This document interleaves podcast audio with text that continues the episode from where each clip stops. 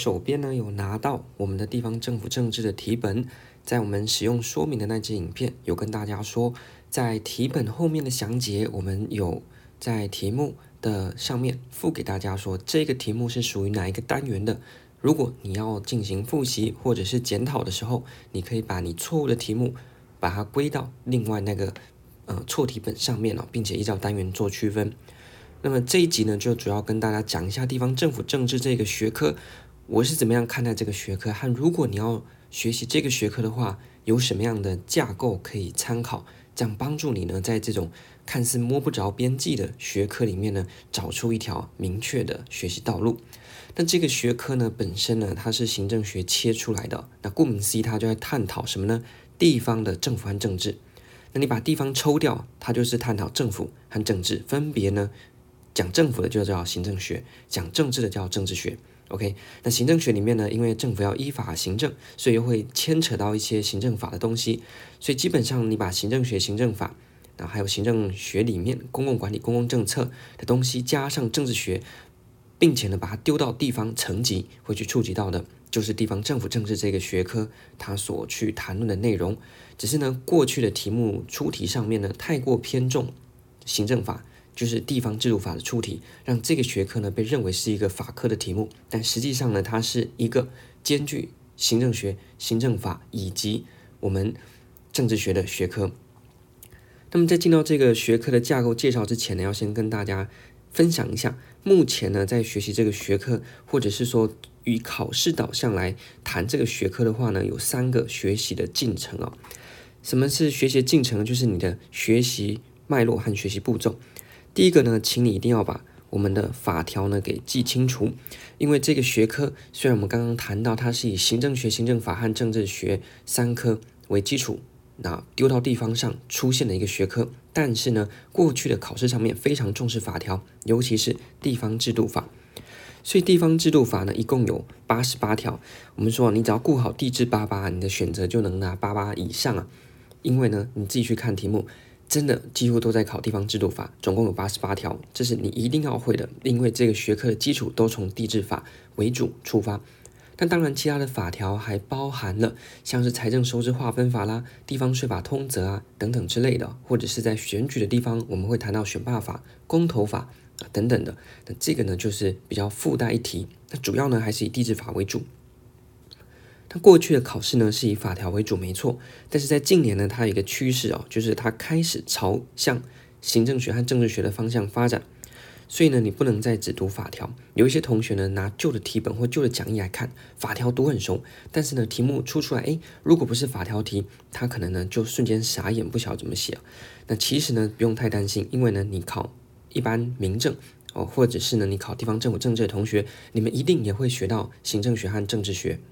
那这个学理的部分呢，就是以行政学和政治学呢为主，你就把那边的资料。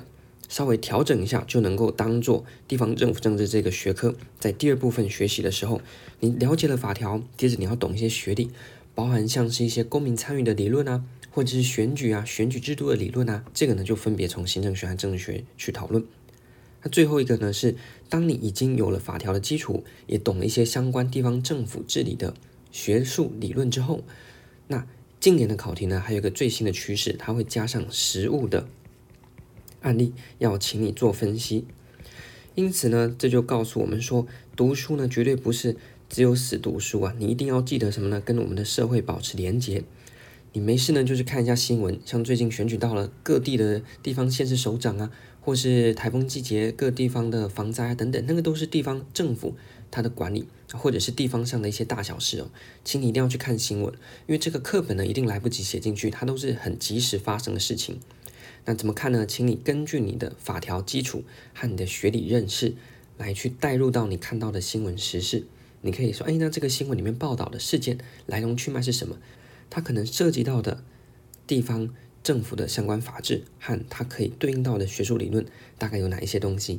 那你平常就这样练习，考试考出来呢就不用紧张。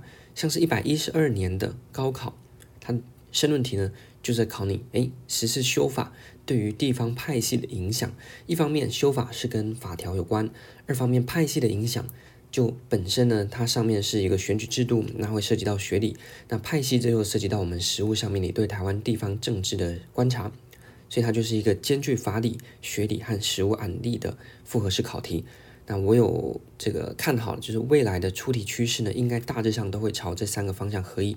那最简单的出法就是只考法条，再难一点的呢，会把法条结合学理。最终极的出法就是法条学理加上实务案例。所以，请你呢一定要记住这个学习的脉络和学习进程，也就是你学习上应该要兼顾的大方向。先从法条着手，再去了解学历，最后呢去顾好你的实务案例的部分。好，这是今天这一集的第一部分。第二部分，我们来开始讲一下学科架构，也就是可以搭配到我们题本上面附给大家的那个学科单元的重点。好，那地方政府政治这个学科要怎么样学好呢？首先呢，我们就设想啊，假设呢，你今天漂洋过海啊，来到了一个小岛上面，小岛上面呢，可说是风光宜人，对不对？那你就来到这个岛上呢，你就开始自立为王。然后呢，你有一个家族之后呢，你就发现，哎，这个地方住不下了，所以你就把 A 地呢说，哎，小老弟，你去 A 地这边，因为我们这边住不下了。然后呢，你的老妹呢，就叫他去这边。对不对？然后你的三弟呢，啊，就叫他去这边。所以呢，你可以看到，如果一整个岛是一个国家的话，那各地方就会有各地方的政府。那我们在谈论的就是地方的部分。但是呢，谈论地方，之所以地方会被拉出来，就是因为它还有一个更大的什么呢？中央，或者是所谓的国家。所以在这个学科的学习上面呢，不可能只谈地方，一定会谈到中央和地方的关系。因此，我们在掌握这个学科的时候，首先我们要去关注到国家政府，也就是中央政府。那透过中央政府和地方政府的观察，才能够完整的掌握所谓地方政府政治的这一个学科。好，那所以在第一单元或者是呢我们的讲义里面，如果呢他把它写成概论的话，概论在谈什么呢？概论就在谈国家和国家底下的地方，它是怎么样出现的。OK，那包含什么东西呢？第一个，中央怎么把权力给地方的？OK，好，那再来，地方上面会成立地方政府嘛？那地方政府有什么呢？有里面的人事编制，有立法，有行政等等。但是那个是后面后续，我们只需要知道地方政府它是一个地方的自治团体。那么地方的自治团体。可以干嘛呢？可以做地方自治。那哪一些事情是属于地方自治的范围？国防算吗？可以台中市政府自己造一台台中市的潜水艇吗？可以吗？啊，那这个呢就涉及到自治事项，也就是呢地方自治团体它所可以自治的范围，在我们的法条里面叫做地方自治事项。OK。好，那地方自治事项之后呢，我们可以看到地方政府有分成，例如说 A 政府、B 政府、C 政府，所以呢拆成好多个地方啊，例如台北市、高雄市等等，这个叫做行政区划。那你要把多大的地方划作是一个城市，或者是呢它要设立县，或者是要设立直辖市，那这个呢都涉及区划的问题。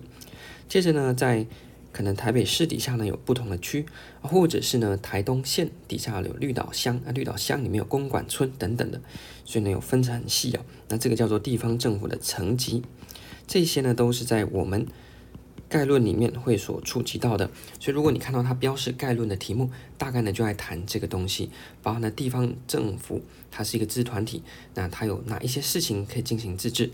那么地方政府又怎么样可以成为一个地方？自治团体呢，它涉及到区划，那并且呢，地方政府又分成上下级啊，县市，然后下面乡镇市区，那在最基层呢是村和里。最后呢，我们来讨论一个议题啊，就是那凭什么你可以做这些事情？你的权利基础是何来呢？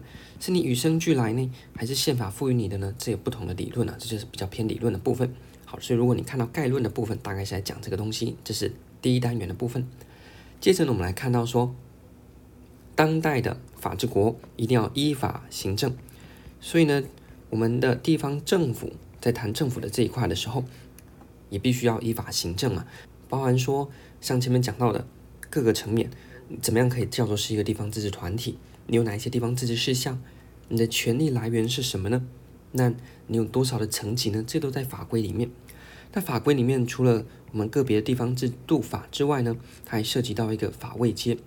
那由中央和立法院所制定的这个宪法，然后呢，法律再到我们地方自治法规，啊，自治法规，那这个呢，就是在我们法规的这个单元要去讨论的。那它涉及到的就是法规范，这个你们在呃法学绪论或者是行政学应该会谈到，下位法不能违反上位法嘛。那自治法规呢，又分成什么自治条例啦，然后自治规则啦，还有一些其他的，它在这个考题里面都会去呈现。那我就把它标志成法规。凡在谈法的，因为国家依法行政，它都是丢到法规的地方。接下来第三单元，那在我们的题本里面，你会看到标示成辅机关系。我们前面呢，在概论的时候稍微认识了一下地方政府这个东西。那么在法规，我们知道大家要依法行政。那接着呢，我们来看一下中央和地方的互动关系。中央政府和地方政府呢之间可以存在两种为主啊，一种是合作，例如中央和地方联手啊，可能去防登革热等等之类的。那也可以是什么呢？监督关系，例如中央监督地方政府有没有去做好防疫的工作。OK，这是辅机关系。你把辅机关系想成人际关系就好了。人际关系是什么呢？人和人之间的关系。所以辅机关系就是政府和政府之间的关系。那除了中央政府和地方政府之外呢，地方政府和地方政府之间也可以有互动嘛。所以中央和地方的我们叫做垂直的夫妻关系，地方和地方主要以合作为主的，我们就叫做水平的夫妻关系。在题目里面呢，你就可以看到，如果标成辅记的题目，就在谈论这个政府和政府之间的关系。包含垂直的中央地方和平行的地方地方。接着呢，我们要把重点放在我们的地方政府上面。你在题本里面呢，应该会看到我标示这个政府。OK，那标这个政府的东西呢，在讨论地方政府。你说地方政府前面不是概论的地方讨论过了吗？这边呢，要进一步把它具体拆开哦。什么叫进一步拆开呢？因为它包含了行政，还有什么呢？立法。OK，行政和立法。这个范围有点小，我们稍微把它这个岛，我们把它弄小一点，然后呢，把旁边弄大一点啊、哦。那行政和立法，行政是什么呢？地方政府的行政就是县市政府啦、直辖市政府啦、乡镇市区公所之类的，那个是行政。那立法部门呢，像是直辖市、县市议会、乡镇市民代表会等等，那个是立法的部分。好，所以呢，我们会讨论一下，进一步去谈地方的行政机关和地方的立法机关。接着呢，在行政立法当中呢，我们会有很多小主题，包含那地方政府的人事，诶，有怎么样子的一个安排设计，还有一个非常非常非常重要，我讲那么多非常真的是很重要，地方政府的财政，这个在行政学的财务行政已经会讲到，所以我们谈人也要谈钱，OK，这个是人的部分，然后呢，这个是钱的部分，因为地方政府财政呢非常的重要，因为它涉及到其他的。法规除了地方制度法之外呢，它还涉及到财政收支划分法和地方税法通则，OK 等等之类的法条。那这个地方，请你一定要把它熟悉。那主要呢就是在谈这一块。那如果呢你有人又有钱，那你去办的事情，那个叫做地方的政策。例如说呢，台中市政府很爱办什么什么烤肉节啊、火锅节啊，然后大撒币嘛，对不对？啊，这个就是地方的政策啊。地方政府用台中市的公务员，然后呢撒台中市政府的钱去搞了一个什么锅烤节，啊，动不动就爱什么购物节，然后呢正事不办，整天搞这种活动啊，这个很厉害啊。这个就是地方政府的政策。